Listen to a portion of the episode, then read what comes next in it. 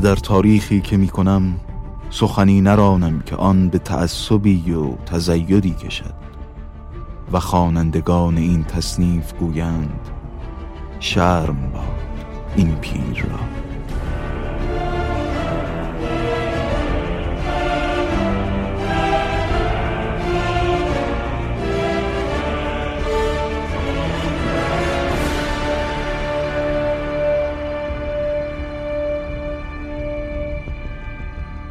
موسای کلیم را اسرائیل پیش وی آمد تا قبض روح کند. موسا گفت نخست این پیغام من به حضرت عزت برسان که هیچ دوست دیدی که از دوست خود جان بستاند. اسرائیل آن پیغام بگذارد. جوابش دادند که با او بگو. هیچ دوست. دیدی که دیدار دوست خود نخواهد.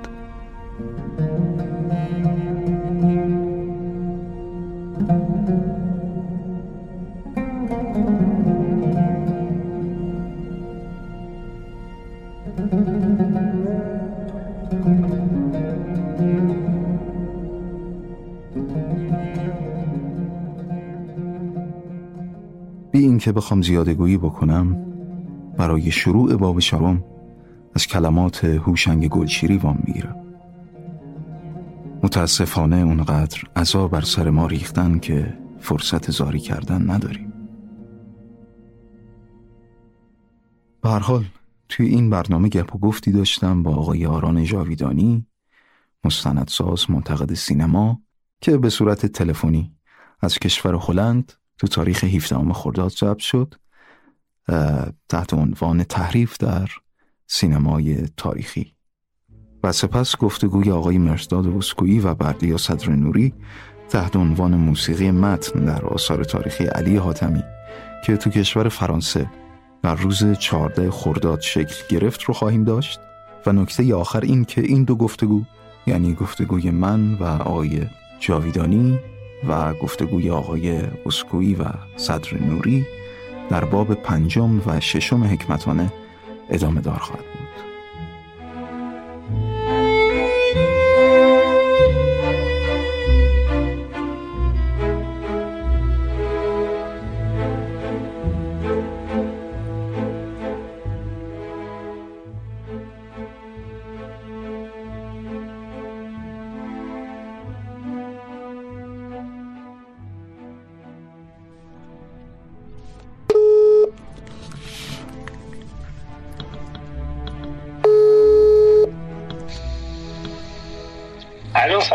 سلام سلام آقای جاویدانی وقت شما بخیر.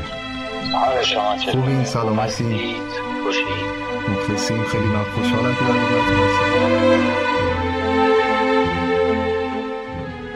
آقا آیا سینما تحریف می‌کنه؟ ببینید در مورد تحریف اگر بخوایم صحبت بکنیم دو سوال اولی که پیش میاد که آیا سینما تحریف می‌کنه؟ و اصلا تحریف در سینما چگونه اتفاق میفته باید گفتش که اگر می‌خوایم راجع به این قضیه صحبت بکنیم سینما رو باید به دو قسمت بکنیم. یکی این که سینما به عنوان پروپاگاندا یا سینما به عنوان حقیقت. خب؟ یعنی یا سینما وریته داریم این طرف یا سینما پروپاگاندا داریم.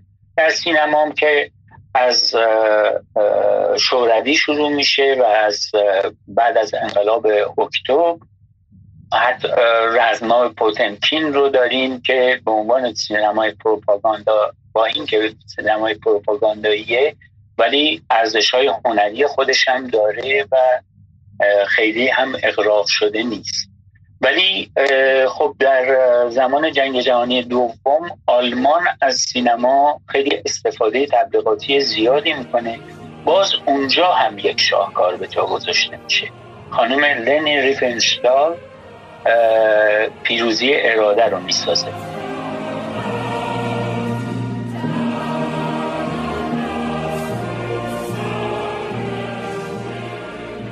علا این که پیروزی اراده به نوعی تحریف تاریخه ولی جذابیت های بسریش هنوز که هنوزه تدریس میشه به عنوان سینما.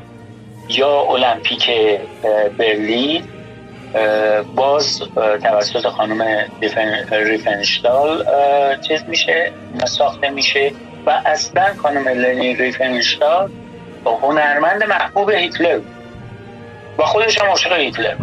ولی حتی بعد از جنگ جهانی و بعد از سقوط رایش سوم این مسئله پیش میاد که با این هنرمند چجوری باید برخورد کرد؟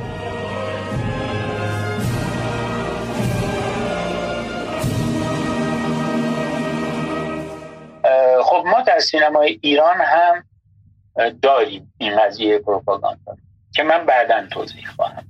آره ممنون میشم یه مدار سمت سینما بله، بله. من دو نمونه خیلی خوب رو در مورد همین تحریف تاریخی میارم. اتفاقا بهتر اینجا صحبت بکنیم. اولش من راجع به این قضیه ای که سینما اصلا چرا تحریف می‌کنه؟ باید تحریف می‌کنه یا تغییر میده؟ ببینید در سینما اتفاقی که میافته سینما اگر بخواد حتی به عنوان سینما وریته نگاه بکنیم به قضیه تحریف نمی‌کنه. زیبا سازی می‌کنه یعنی درام قضیه رو تقویت می‌کنه.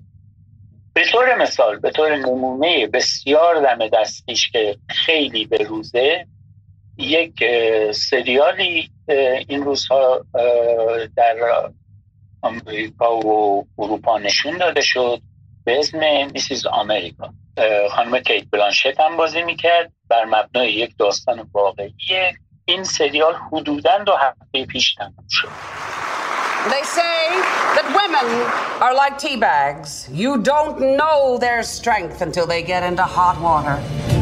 True equality. We need to talk. We are here to move history forward.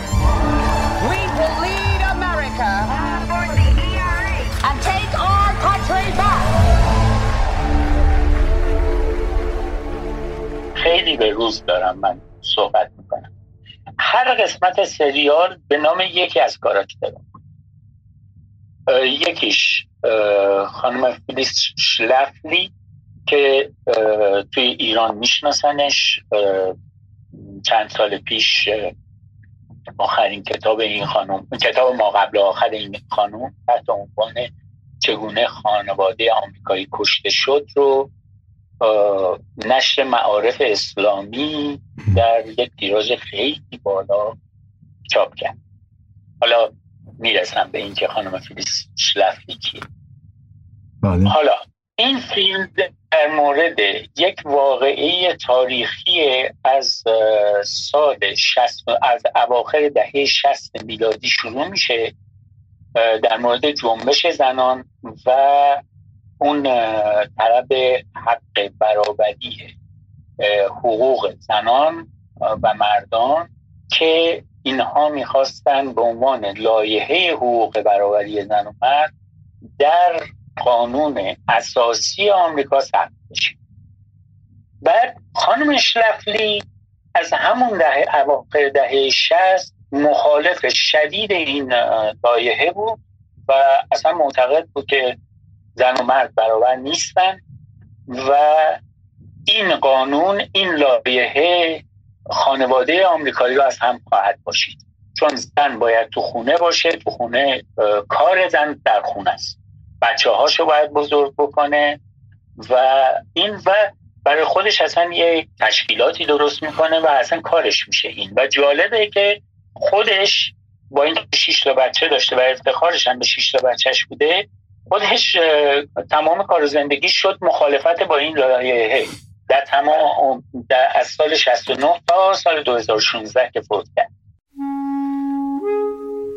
خب ولی این سریال میاد چیکار می‌کنه؟ این سریال درست هر قسمتش به نام یکی از این شخصیت هاست بیلیس گلوریا بتی و آلیس که یکیشه. شخصیت آلیس اصلا شخصیت ساختگی مثلا نورا هست فیلیس هست گلوریا هست اینا هست همه هستن ولی یک خانومی که در حقیقت به خانم شلفتی کمک می‌کنه و جزو مخالفینه و یواش یواش متحول میشه در این دوازده سال در دور سریال در دوازده سال از سال هفتاد شروع میشه تا هشتاد دو. بله. در حقیقت لایحه سال هشتاد دو شکست. ولی اون خانم آلیس که به اصطلاح به چیز کمک می‌کرد این کاملا توی درام قضیه هستش و شکل دهی این که یه آدمی که یواش یواش به این می‌رسه که آقا این خانم شلختی در حقیقت برای مطرح کردن خودش و این چیزا داره مخالفت می‌کنه. این قانون قانون درستیه و تحول پیدا می‌کنه. این تحول چیز تاریخی وجود نداره ولی به عنوان درام این سریال جای خیلی محکمی داره و این رو می‌سازه. منظور من اینه که بعضی وقتا ما برای قوی شدن درام یه شخصیتی رو حتی ممکنه. یه شخصیت خیالی رو بذاریم کنار ده شخصیت حقیقی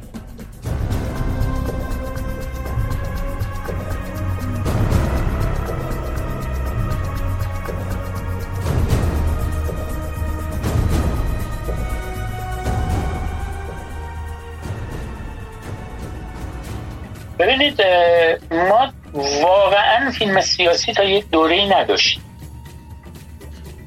فیلم سیاسی به خصوص تریلر سیاسی ما نداشتیم. این از کجا به وجود اومد؟ ماجرای نیمروز یک فیلم پروپاگاندای کامل خوشساخت سیاسی و کاملا تحریف شده. کاملا تحریف شما نمی‌تونید شما نمی‌تونید به مسئله مجاهدین بپردازید و واقع گرا باشید. یعنی این چیزی که اتفاق افتاده رو نشون بدید. نمی‌تونید. تو حداقل این رژیم نمیشه این کار کرد. همینطوره. این خود تحریفه. یا نباید ساخت یا چیز. ما از این فیلم هم زیاد داشتیم. اون فیلم سیانور بود اگر اشتباه نکنم. بله بله. این دوتا ماجرای چیز ماجرای نیمروزه ها هستش که دومیش رد خونه. رد خون بعد حالا من درخت گردو رو ندیدم. اون فیلم رو نمی‌دونم در حقیقت در مورد اون به شیمیایی و چه چقدر مفادار و اصل بوده ولی فکر می‌کنم اون می‌تونه. چون بالاخره توی جنگ یه سری چیز در مورد خود جنگ و دوران ساله اول جنگ باز هم این واقعیت ساخته نمیشه. چون اول جنگ همه گروه های یعنی اون به اصطلاح پاییز 59 همه گروه های سیاسی شرکت داشتن تو جنگ. همه بله. گروه ها رو شرکت داشتن. خیلی هم کشته چیزی شهید حالا بگیم دادن.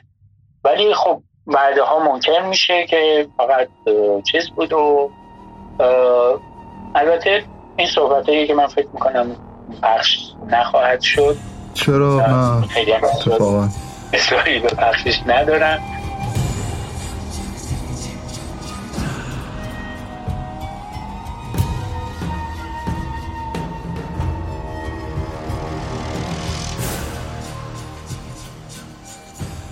ببینید عکس های انقلاب هم عکس های زمان انقلاب هم فیلم های زمان انقلاب هم دوچار سانسور شده. یعنی حتی همین که زنها بدون حجاب هستن حذف شدن. حتی شما نگاه بکنید سر همین قضیه در واقع دختر تالشی اتفاقی که افتاد سر روزنامه جامعه جمع. آه دیگه آره. روزنامه جامعه جمع دیگه بله. باز به روزتری نشه سه چهار روز پیشه دیگه بله. دیگه یک واقعا می‌خواد عکس یه آدمی رو فتوشاپ می‌کنه اینجوری. بعد عکسی که همه دیدن. خب الان مثلا چیز؟ این کتاب خانم مریم زندی که اون عکسای زمان انقلابشه. اون عکسایی که خیلیاش چیز بود. یعنی اشکال گرفته بودن به عکس. که آقا اینجا مثلا این خانم روسری نه. یکی از فیلم هایی که خیلی خیلی مهمه و اون فضای سال 58 درست بعد از انقلاب تابستان بعد از انقلاب رو واقع واقع نشون میده فیلم آقای کیانو شعیاری تحت عنوان اگه گفتیم چی؟ من خودم اصلا این فیلم رو پخش کردم و زینه لیست کردی تازه نفس ها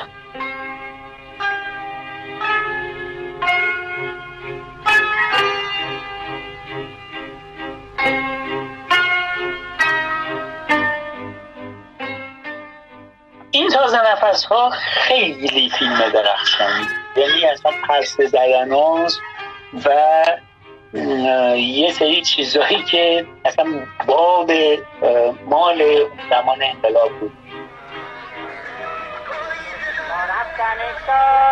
سابا کم گور به گور شد.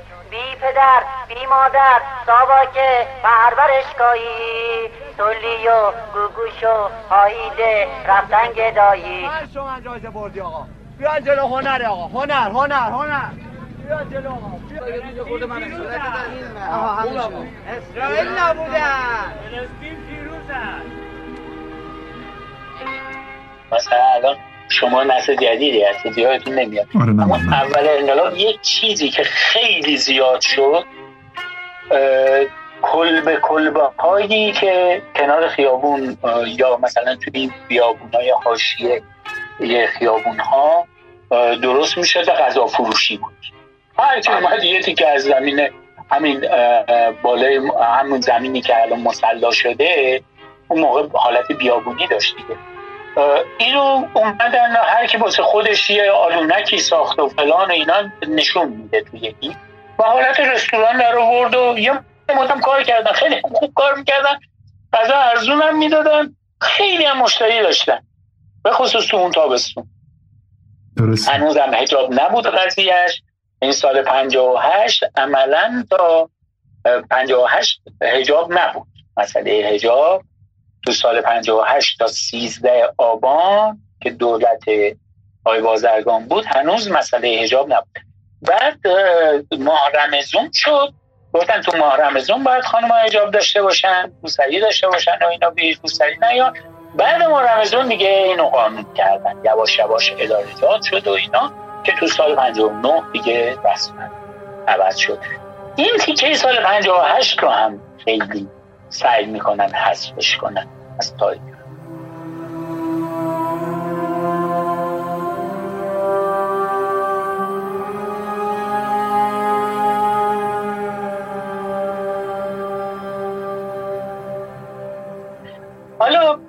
من تعریف در تاریخ چگونه اتفاق میافته؟ من دوباره برگشتی بزنم.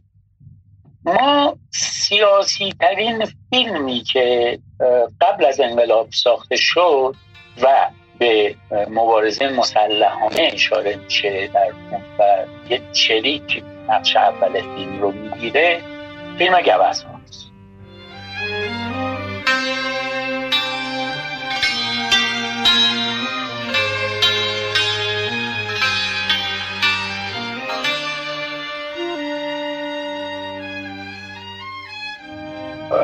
البته به این شکل میگم سیاسی ترین خب قبلش تقوایی آرامش در حضور دیگران ساخته ولی خب سالها در توقیف بوده و آرامش در حضور دیگران به شکل دیگری انحطاط یک ارتشی رو نشون میده.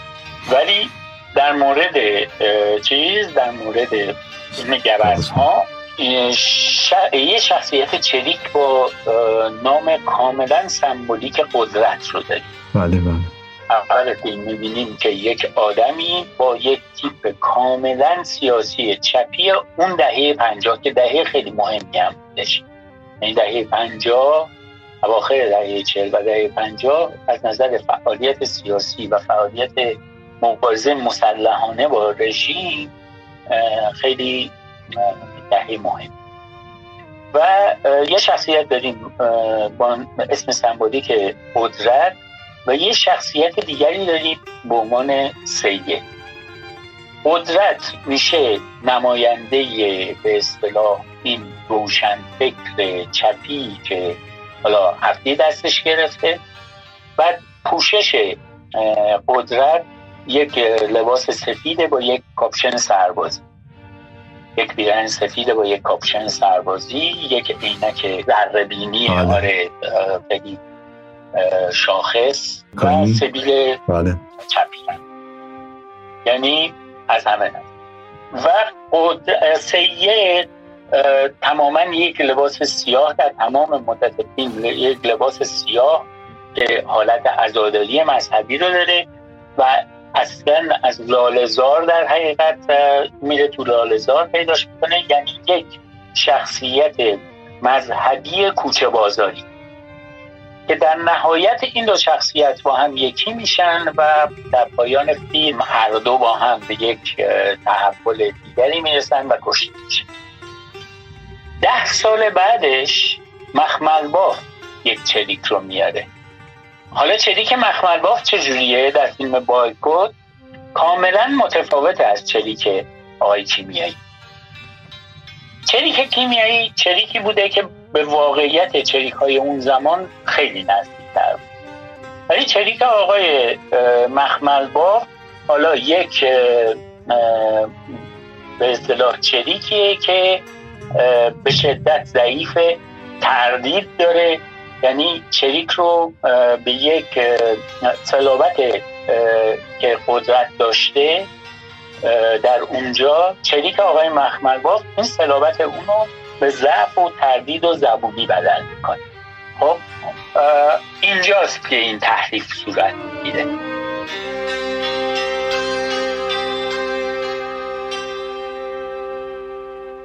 حالا در سینما کدوم یک بیشتر به یاد ما خواهد مون اون طبیعتا بله.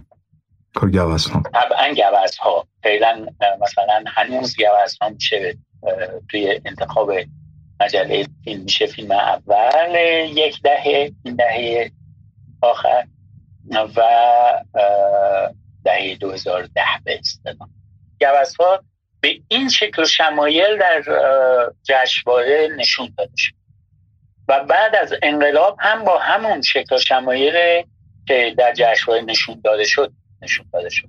ولی بعدا برای نمایش پیش چیز دچار سانسور شد و چریک تبدیل به دوست شد و آخر فیلم هم اینجوری تموم شد که اون سید معتاد اومد دوستش رو نصیحت کرد که بیاد با هم بیا با هم بریم.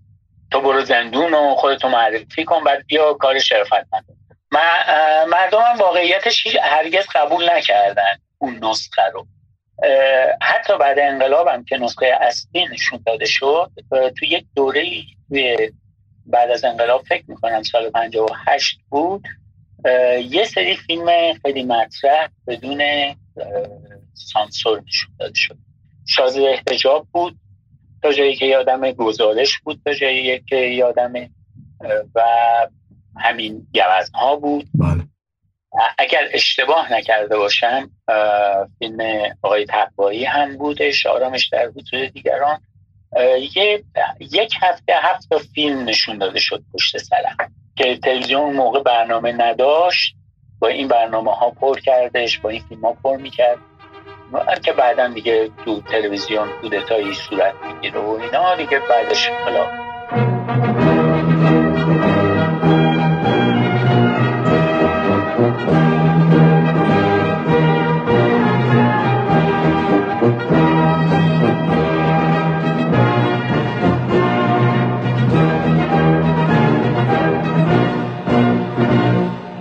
در تئاتر هم ما داریم منتها تئاتر خیلی دراماتیزه تر می‌کنه. یعنی نمایش مرگ یزدگیر در حقیقت یکی از مهمترین اتفاقهایی که توی تئاتر در اون زمان دید کجا شد آن پندار گفتار کردار نیک؟ کجا شدن سوگند سلحشوری کجا شدن درفش آهنگران هر دم گویی به سنگ من جریغم میکوبم این سخنان به راستی نشان می‌دهد که او پادشاه است. پادشاهی که وحشت پرچم اوست و سپاهش تنهایی است. اون زمان ما چند تا تئاتر داشتیم. یکی عباس آقا کارگر ایران ناسیونال رو داشتیم که سعید سلطانپور بله.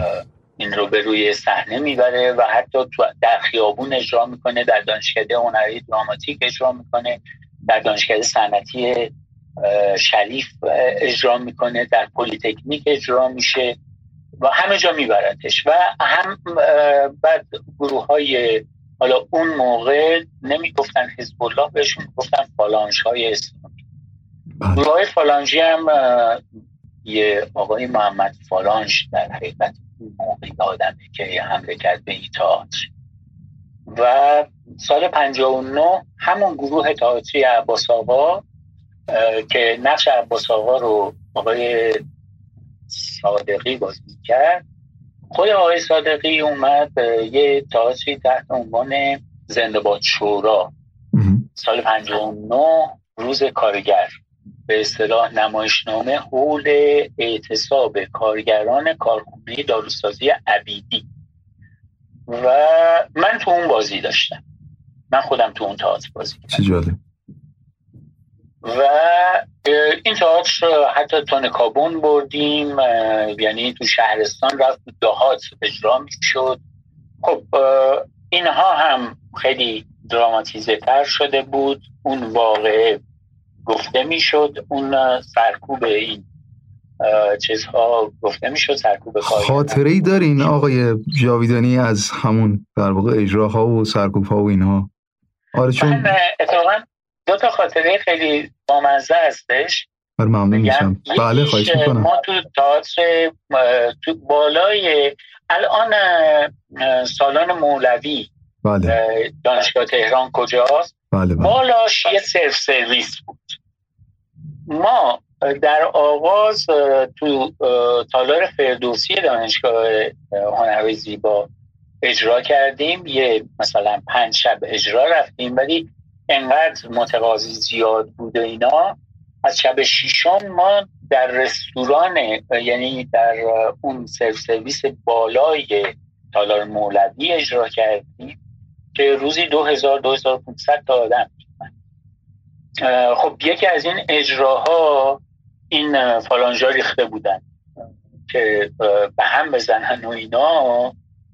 و ما اصلا تو اجرامون این قضیه رو اووردیم و اون آقای محمد فالانج رو برداشتیم اووردیمش رو صحنه و بهش نقش دادیم. بعد این بازی شد یا نه؟ واقعا همین محمد فالانج اومد کار کرد. آره آره آره اومد. اصلا نقش خودش یعنی ما یه نقشی داشتیم که یه سری پاسدار میریزن میگن جمعش کنین برید فلان اینا. وقتی گفتیم تو هم بیا به این پاسدارا بگو آقا حرف اینا رو گوش کنین انقلابی واقعی اینا فلانه. بعد توی یه اجرامونی من فلانش بازی کرد. عجب و حالا یه چیز جالب یه چیز ما تو تانکابون اجرا داشتیم. یه جاییه به اصطلاح این مدیر کارخونه که حالا کراوات زده و سمبل سرکوب داره و اینا میاد بالا که بحث بکنه. بعد این میره بالا حالا ما به عنوان مثلا کارگرا دور این حلقه زدیم و یک فاصله ایجاد کردیم بین تماشاچی ها و صحنم بعد ما لباس کارگری تنم. یه پیرمردی که چشش نمی‌دید همینجوری راه افتاد. اومد اومد یه چارپایه هم گذاشته بودیم حالت سکو که این مدیر کارخونه بره بالا سخنرانی کنه که ای برادران مثلا فلان و اینا ما مثلا صدای اعتراض شما رو شنیدیم از این صحبت ها این پیرمرده حالا شما حساب بکنید یه پیرمرد شمالی با یک عینک ذره بینی یعنی تایست بله. اومده بود این پایین سرش رو بالا گرفته بود اینجوری خمیده. خیلی ناز. سرش رو بالا گرفته بود. درسته. درسته. ایشون درست میگه. چرا گوش نمی‌کنه؟ رو می‌کرد به ما. حالا ما داریم میترکی خنده نمایش اوج درامشه و قسمت سرکوبه دیگه. بله. و ما داریم از این برخورد این تماشاچی ما هم لذت بردیم هم کلی جلوی خندمون رو گرفت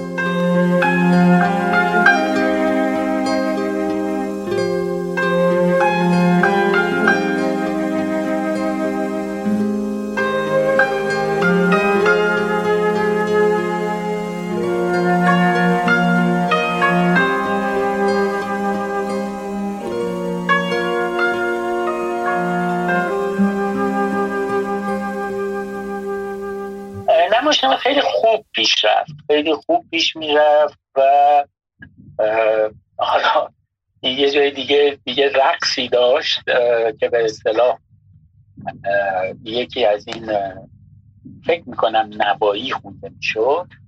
ترانه نوایی. ترانه نوایی توسط ماها خونده می‌شد بله. و چهار نفر از کارگرا به اصطلاح یه رقص خیلی زیبایی داشتن. که اون وسط باهاشون رو گذاشته بود حالا یکی از این بچه که نقش کارگر رو بازی می‌کرد و توی شورای رهبری کارگری هم مثلا این کفش کتونی پاش می‌کرد و پاشنش هم میخواب این پا رو میذاشتن جلو میرقصیدن پا رو میآوردن عبر دوباره میبردن جلو. یک بار که این پاشو می‌ذاره جلو میاره عقب کفش میمونه اونجا. و پای این بعد اینا همه میرن. وسط که به اصطلاح برقصن و ما داریم می‌خونیم این کفشه بوی خیلی بدی می‌داده سه نفر دیگه اصلا قیافشون عوض میشه از این اجرا تهران بود آقای جاویدانی یا همون مازندران؟ اجرا داخل تهران بوده؟ این اجرای داخل تالار مول... بالای بله مولوی. بله بله. سرویس دانشگاه تهران. بله این اجرای اونجا اتفاق بعد البته این اجرای خیابونی هم مثل اینکه داشت ولی من تو اجرای خیابونیش نبودم. درست. اگر داشته باشه توی تهران توی خیابون من یادم نمیاد تو خیابون داشته باشه ولی تو شهرستان داشت. که چند تا شهرش من بودم چند تا هم نبود.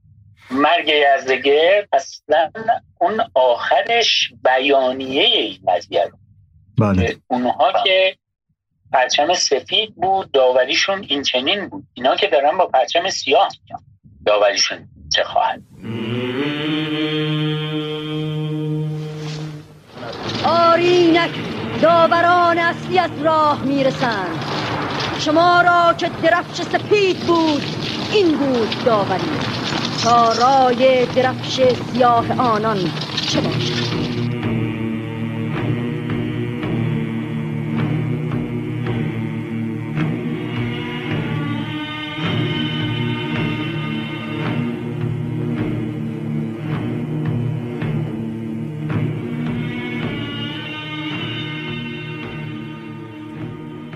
خب این بود بخش اول گفتگوی حکمتانه و آقای جاویدانی در پرونده ای که با عنوان تحریف تاریخ در سینما باز شد و ادامه خواهد داشت و تشکر من از ایشون که سوای این گفتگو بخشی از آرشیوشون رو که مرتبط با این بحث بود رو سخاوتمندانه در اختیار حکمتانه قرار دادن.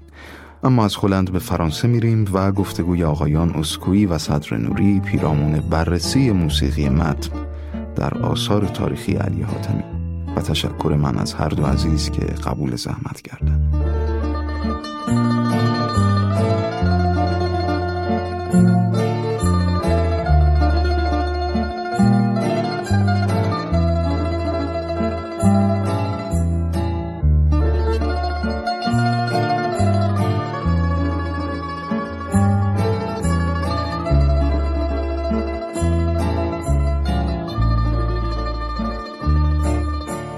سلام در خدمت آقای بردیا صدر نوری هستیم کارشناس مسائل فرهنگی و هنری آهنگساز نوازنده پیانو و طراح و مدیر جشنواره و جایزه همایون خورم سلام عرض می‌کنم جناب آقای صدر نوری عزیز خیلی ممنون که دعوت ما رو برای گفتگو پیرامون موسیقی در فیلم های تاریخی علی حاتمی پذیرفتید. سلام عرض می‌کنم خدمت شما جناب آقای اسکوی عزیز و شنوندگان خوب رادیو حکمتانه. بسیار متشکرم جناب صدر نوری. شما می‌دونید که فیلم های علی حاتمی ویژگی های بسیار بسیار قدرتمندی در زمینه فرهنگ ایرانی داره. شعرگونه است به خصوص فضاسازی بسری طراحی صحنه و لباس و همینطور دیالوگ های بسیار ویژه و شاعرانه و بسیار ایرانی. می‌خوام از نظر شما بدونم که فیلم های حاتمی چه ویژگی هایی داره؟ علمان هایی که حاتمی در فیلم هاش داشت که برای شما جالبه و مورد بررسیتون قرار گرفته چیا بوده و در این فیلم ها موسیقی چه جایگاهی داره؟ همونطور که شما فرمودید ما می‌خوایم راجع به موسیقی فیلم های تاریخی علی حاتمی صحبت کنیم. برای اینکه بدونیم راجع به موسیقی فیلم های حاتمی چه باید بگیم شاید بهتر باشه که یه تحلیلی از خود فیلم های حاتمی داشته باشیم و بعد ببینیم که چه موسیقی در خور اون فیلم ها و ویژگی های فیلم های علی حاتمی است. اشاره فرمودید فیلم های علی حاتمی درونش یک دلبستگی به فرهنگ ایرانی وجود داره. در تمام شقوق و شاخه هایی که ما می‌تونیم بشمریم به عنوان زیر شاخه های فرهنگ ایرانی. از طرف دیگه فیلم های حاتمی در درون خودش یک شخصیت محوری داره. تاریخ علاقه حاتمی به تاریخ یکی از اون مباحث بسیار مهمه که خب شما در بسیار از فیلم های علی حاتمی یک دوره تاریخی اواخر دوره قاجار و اوایل دوره پهلوی رو می‌بینید که به زم بسیاری از تحلیلگران یک حرکت از سنت به سمت مدرنیته هم هست. یعنی این دوره گذار سنت به مدرنیته دوره مورد علاقه حاتمی است و خب چالش, چالش هایی که طبیعتا توی یک همچین مسیری می‌تونه به وجود بیاد سوژه هایی رو به دست داده که علی حاتمی بر روش فیلم ساخته. از ویژگی های دیگه فیلم های حاتمی اینه که علی حاتمی در فیلمهاش با شخصیت ها و هنرمندانی کار کرده که هر کدومشون در رشته خودشون صاحب نام و شاید بهترین بودن. شما در فیلم های علی حاتمی می‌بینید که در بخش هنر پیشگی علی نصیریان، داوود رشیدی، محمد علی کشاورز، جمشید مشایخی، عزت الله انتظامی. معمولا در یک فیلم جمع کردن این تعداد هنرپیشه به نام و ده هنرپیشه به نام دیگری که حالا دیگه از ذکر نامشون خودداری می‌کنم خب اینا جمع شدن حول یک فیلم.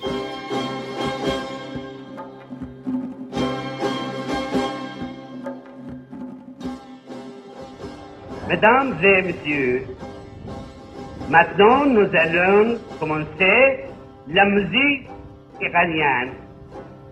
Merci. دیر وقت است. همیشه شتاب داری. عمرها کوتاه فرصت کم اینه که رضا میگه دم را غنیمت. آبرا هنگام عبور خیال کردن جنازه است. ای پولسیا کفاره سلام ای رئیس الرؤسا. رأس ریاست نظری کن ز وفا سوی شه شهر. حالا حضرت سلطان قدر قدرت خوغان خسرو اسلام پناه قبله عالم شاه پدرشاه شهنشاه برونشاه درونشاه قطب اختاب صفا مرشد کامل شیخ واصل. صفتش حضرت ذل اللهی ناصر دین خدا روحی اروا فدا. شاه آلمان شکن و روز برباده و لندن و پاریس. بر انگشت مبارک و جولان تخت بر تخت به ایوان مطبق فزون گشته ز کیوان. در طراحی پوسترش همین رو می‌بینید مثلا آقای ممیز می‌بینید طراحی پوستر می‌کنه. آقای شکیبا مثلا همکاری داره. در طراحی صحنه در صدا برداری همه بهترین ها رو شما می‌بینید که در کنار آقای حاتمی قرار می‌گیرن و زحمات اینها اون فیلم رو به هر حال به نتیجه میرسونه. طبیعتا یک همچین تیمی یک همچین کار گروهی موسیقی در خور خودش هم می‌خواد. برای همین شما می‌بینید در طول سنواتی که آقای حاتمی فیلمسازی کردن از سال 1346 هفت که 45 46 تو اون ایام که با فیلم حسن کچل که اولین فیلم به حال تمام موزیکال سینمای ایران بود به عرصه سینما اومدن. تا آخرین فیلمشون که ناتمامون برای جهان پهلوان تختی قرار بود ساخته بشه از آهنگسازان بزرگی دعوت به همکاری کردن و در کنارشون آهنگسازان حضور داشتن و سمرش هم به حال کارهای دلنشینی بود که به گوش شنوندگان همیشه خوشایند اومده و در این فیلم ها کاملا جایگاه اساسی پیدا کرده.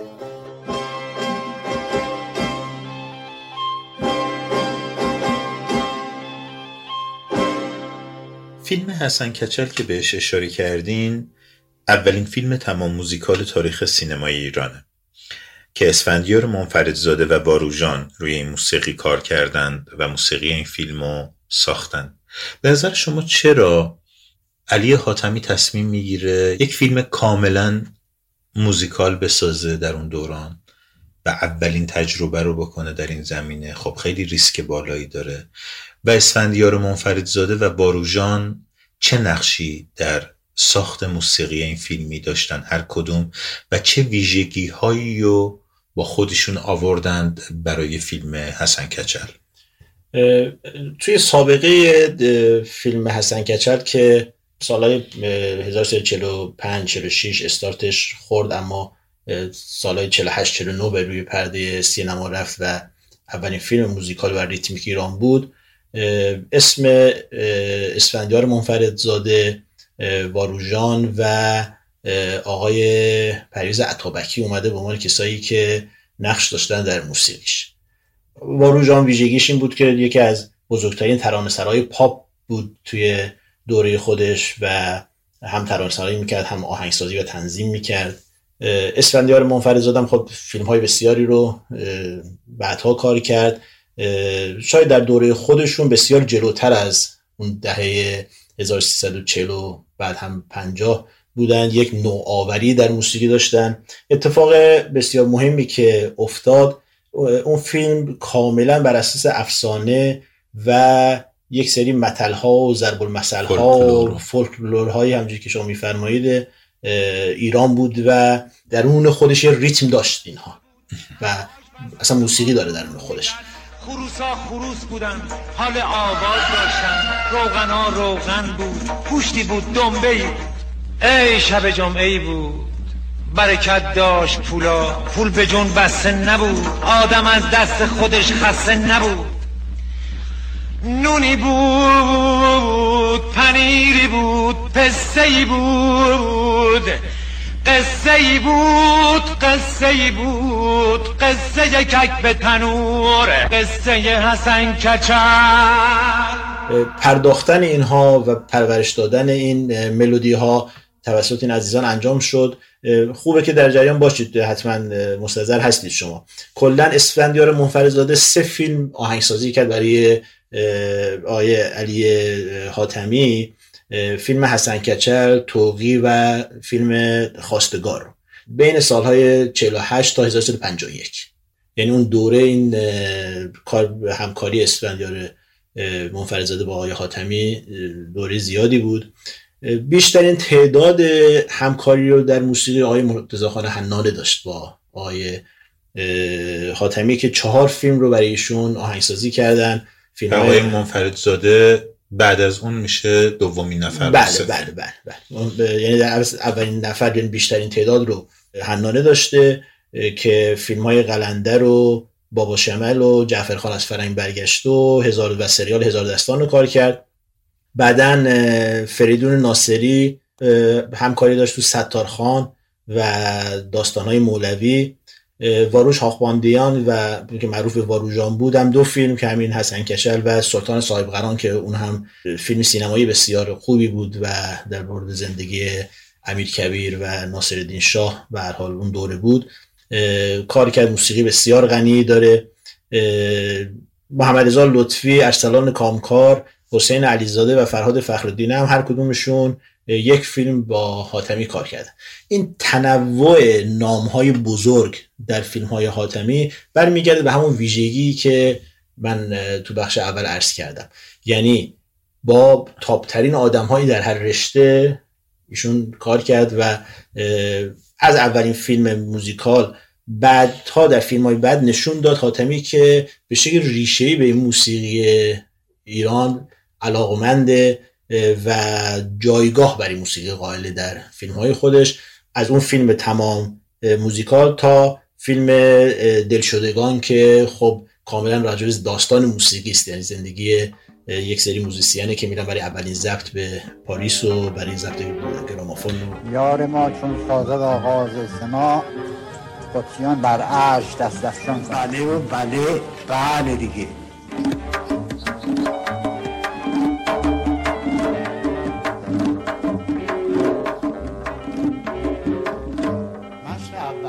آره اینجا خیلی نکته جالبیه تا اینجا که رسیدید به یک سوال به ذهنم می‌رسه که چقدر توی مرحله فیلم نامه یا پیش تولید قبل از شروع فیلم برداری یا هنگام شوتینگ و فیلم برداری فکر می‌کنید که حاتمی تعامل داشته با آهنگسازش؟ یک نکته که در تمام مصاحبه های آهنگسازانی که منتشر شده هست اینه که حاتمی به خاطر همون نوع دیالوگ نویسی که داشته برای شخصیت های فیلمش یک ریتم در دیالوگ ها وجود داشته و بسیار از آهنگسازان بر اساس اون ریتم و بر اساس اون ملودی و اون موزون موزونی و وزنی که وجود داشته در دیالوگ ها سعی کردن موسیقی مبتنی بر همون بسازن. و این خب یه نکته بسیار مهم در موسیقی فیلم های حاتمی هست. اینکه چقدر فیلم آماده بوده بعدا اینا می‌دیدن موسیقی میساختن. مثلا آقای محمد رضا لطفی برای فیلم حاجی واشنگتن نقل قول می‌کنن که به من فیلم نامه داده شد. من بر اساس فیلم نامه و شخصیت حسین قلی صدر السلطنه معروف به حاجی واشنگتن برای خودم رفتم موسیقی ساختم. و چون فیلم 70 درصد بیشتر آماده نبود آقای حاتمی به من گفتش که شما بساز موسیقی رو. بعد من بر اساس اون تصاویر ادیت می‌کنم. که خب حالا کار دوچار مشکل هم شد بعدا من توی اون بخش تحلیل موسیقی اون فیلم ها بهش خواهم پرداخت.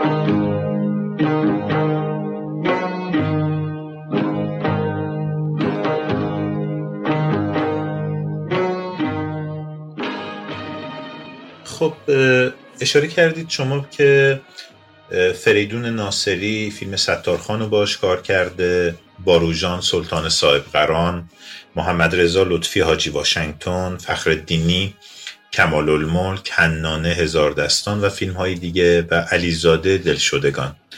من خیلی دلم می‌خواد که فیلم به فیلم بریم جلو. برای شما به عنوان نخستین فیلمی که دوست دارید راجبش صحبت کنید و راجب موسیقیش کدوم فیلم هست؟ چرا و چه ویژگی هایی داره اون فیلم که مورد توجه شماست؟ موسیقیش.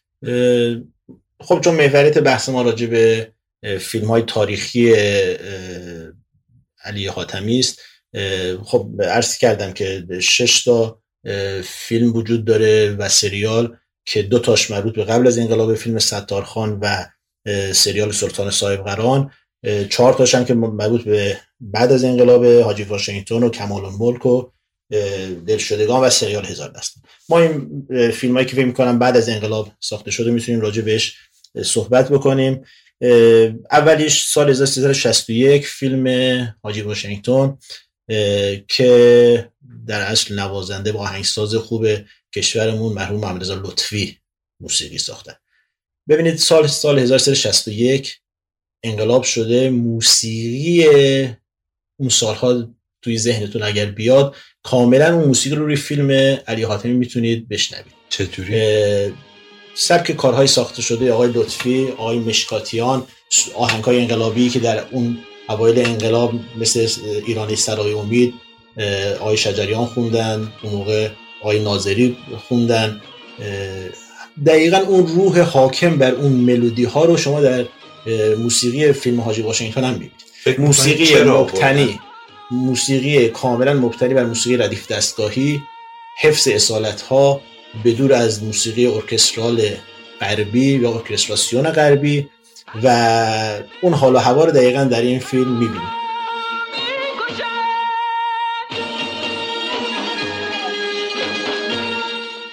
ایراد بزرگی که اتفاق افتاد در این فیلم همون تدوین نیست که من عرض کردم. آقای لطفی میفرمایند که من فیلم رو بر اساس فیلمنامه و شخصیتی که از حاجی واشنگتن در ذهن خودم ساختم موسیقی ساختم و قرار بود که آقای حاتمی بعدا اینها رو در تدوین تصاویر رو ادیت بکنن و با توجه موسیقی که این خب طبیعتا از زمان بندی شما خودتون فیلمساز هستید اصلا نشدنی نیست. و برای همین شما در فیلم خیلی جاها می‌بینید که تصویر تموم شده موسیقی قطع میشه این مرتبه وسط کار.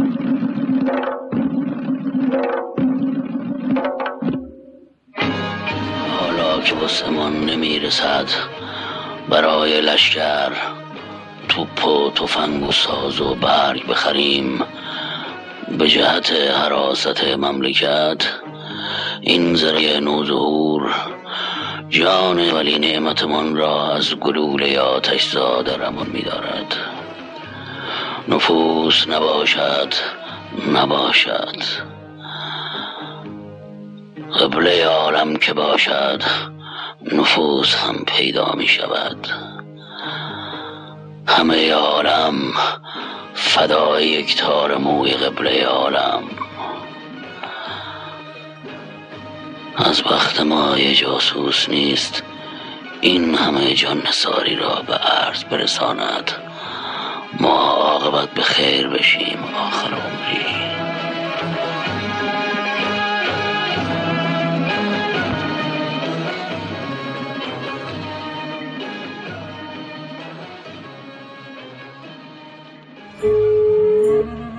الو سلام. محمد.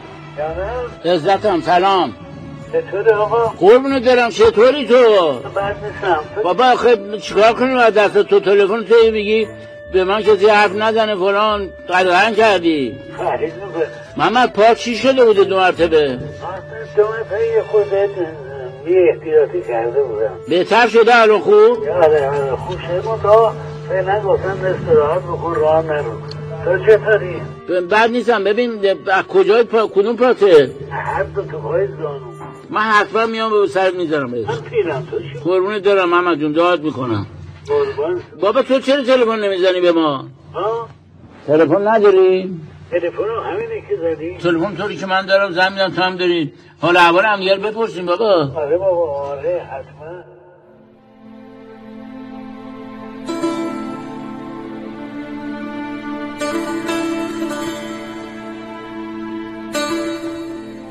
ابتدای این گفتگو با صدای میرزا محمود دلشدگان محمد علی کشاورز شروع شد و با سلولوک های حاجی واشنگتن آقای انتظامی به پایان رسید.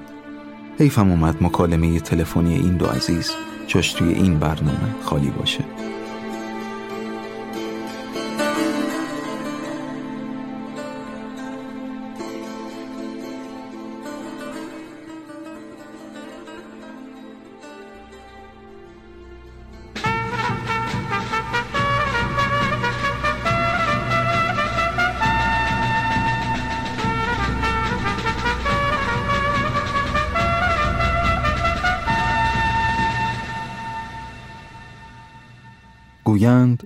در جنگ دوم روس و ایران وقتی قشون روس به تبریز وارد شد و مصمم بود به سمت میانه حرکت کند دولت ایران خود را در مقابل کار تمام شده ای دید و ناچار شد شرایط صلحی که دولت روس املا می کرد بپذیرد. فتلی شاه برای اعلان ختم جنگ و تصمیم دولت در بستن پیمان آشتی سلامی خبر کرد. قبلا به جمعی از خاصان دستوراتی راجع به اینکه در مقابل هر جمله ای از فرمایشات شاه چه جوابهایی باید بدهند داده شده بود و همگی نقش خود را روان کرده بودند.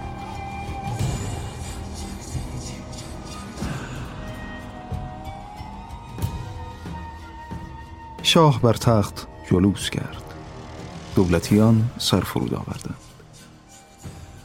شاه به مخاطب سلام خطاب کرد و فرمود اگر ما امر دهیم که ایالات جنوب با ایالات شمال همراهی کنند و یک مرتبه بر روس منحوس بتازند و دمار از روزگار این قوم بی ایمان در آورند چه پیش خواهد آمد؟ مخاطب سلام که در این کمدی نقش خود را خوب حفظ کرده بود تعظیم سجود مانندی کرد و گفت بدا به حال روز بدا به حال روز شاه مجددا پرسید اگر فرمان قضا جریان شرف صدور یابد که قشون خراسان با قشون آذربایجان یکی شود و تو امن بر این گروه بیدین حمله کنند چطور؟ جواب عرض شد بدا به حال روز بدا به حال روز اعلی حضرت پرسش را تکرار کرد و فرمود اگر توپچی های خمسه را هم با کمک توپچی های مراقه بفرستیم و امر دهیم که با توپچی های خود تمام دار و ندار این کفار را با خاک یکسان کنند چه خواهد شد؟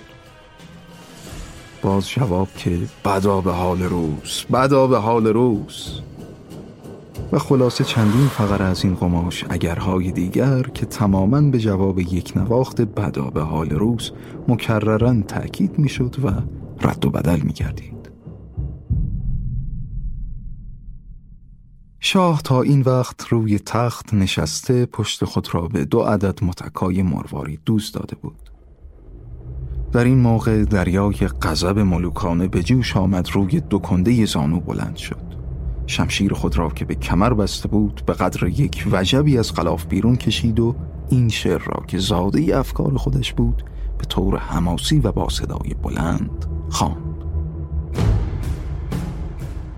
که شم شمشیر مینایی که شیر از بیش بگریزد زنم بر فرق پاسکوویچ که دود از پتر برخیزد. پاسکوویچ سرکرده قشون روس در جنگ ایران و روس و پتر هم که پترزبورگ پایتخت روس مخاطب سلام با دو نفر که در یمین و یسارش روبروی او ایستاده بودند خود را به پایه عرش سایه تخت قبله عالم رساندند و به خاک افتادند و گفتند قربان مکش مکش که عالم زیر و رو خواهد شد. شاه پس از لحظی سکوت گفت حال که اینطور صلاح می‌دانید ما هم دستور می دهیم با این قوم بیدین کار را به مسالمت تمام کنند. باز این چند نفر به خاک افتادند و تشکرات خود را از طرف تمام بنی نوع انسان که اعلی حضرت بر آنها رحم کرده و شمشیر خود را از خلاف نکشیدند تقدیم پیشگاه قبلی عالم نمودند. شاه هم با کمال تغییر از جا برخاست. و رفت که دستور صلح را به نایب السلطنه بدهد. به نقل از کتاب سرگذشت زندگی من عبدالله مصطفی.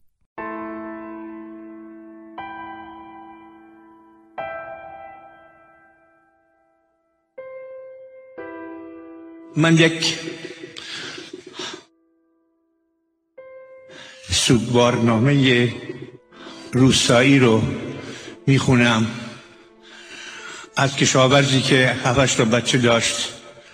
بر اساس سوء تغذیه یا خیلی از مسائل دیگه مردند.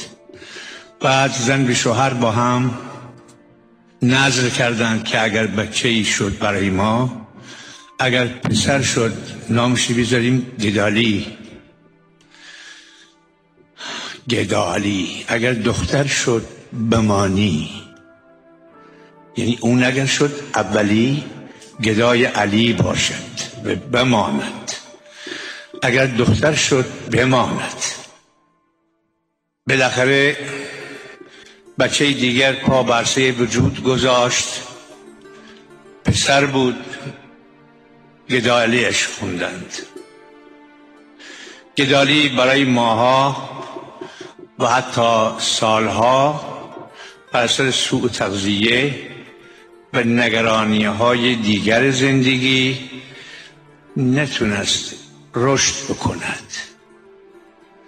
پدر خسته از رنج این پسر با آرزویی که در درونش موج می‌زد که ای کاش این هم نبود. تحملش کرد. همسایگی یک پسری بود به نام فریدون. پسر یک خان بود. در رحیم جنگلی.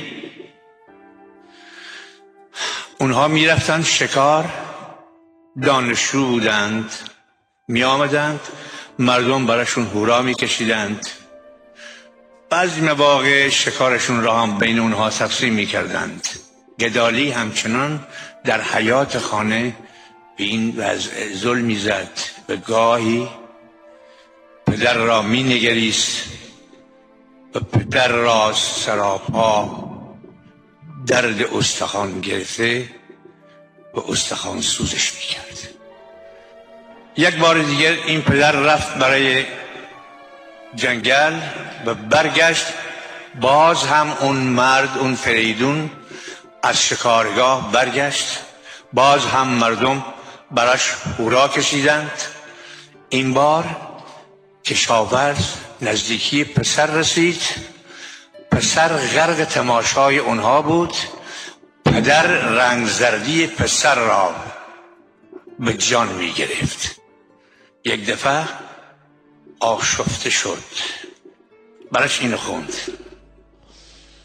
آی آی آی چی بسی مو دامن بشم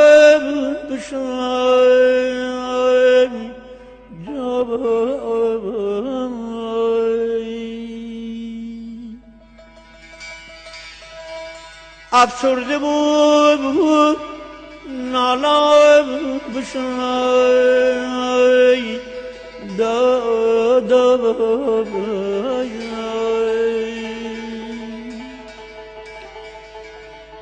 جنگل سیاه و سرده می آهدی بین پرده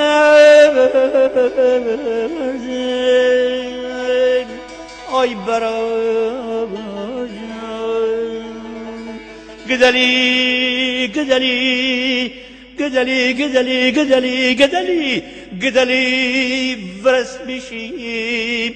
گدلی چندی لسی تو کن بخور مگه واسه چی سلام آفریدون بدی تو چند چی برازه دومام ترجی کشتره نم فکته چندی درازه اون گردن کندو جلنگه چی گردن عین سیاتال اون شگوتن تو سردار تر شگوتن تو سخال. گدلی برس بشی موتی و لاغر پاره بمیرم تی او در با عجاره.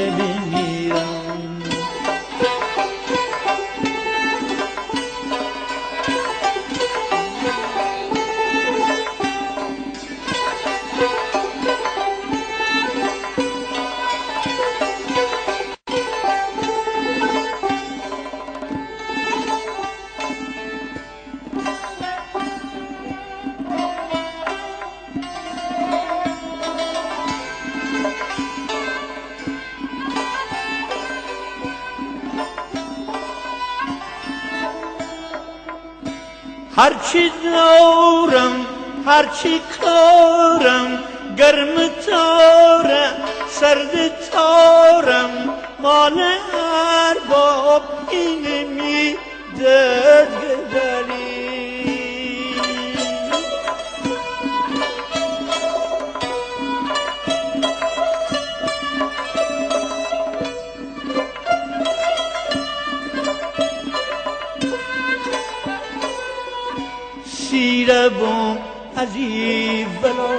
ولایت گدلی پیره بوم دری ولایت گدلی هرچی تویلی من بزم نفس نفس نمره نتر آفتاب نتابه گدلی فرس بشی موتی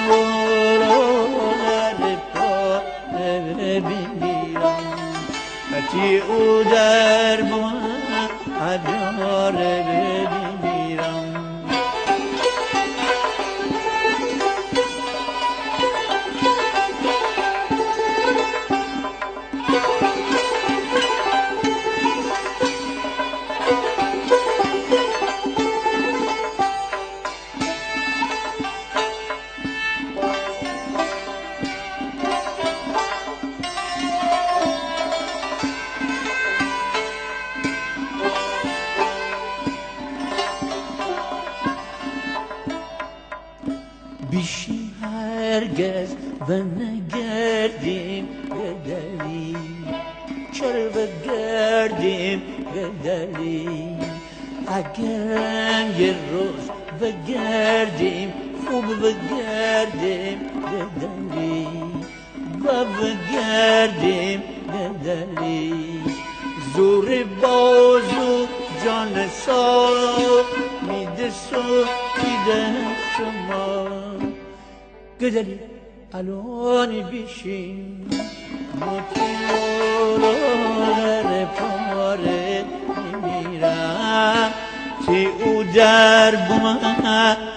acı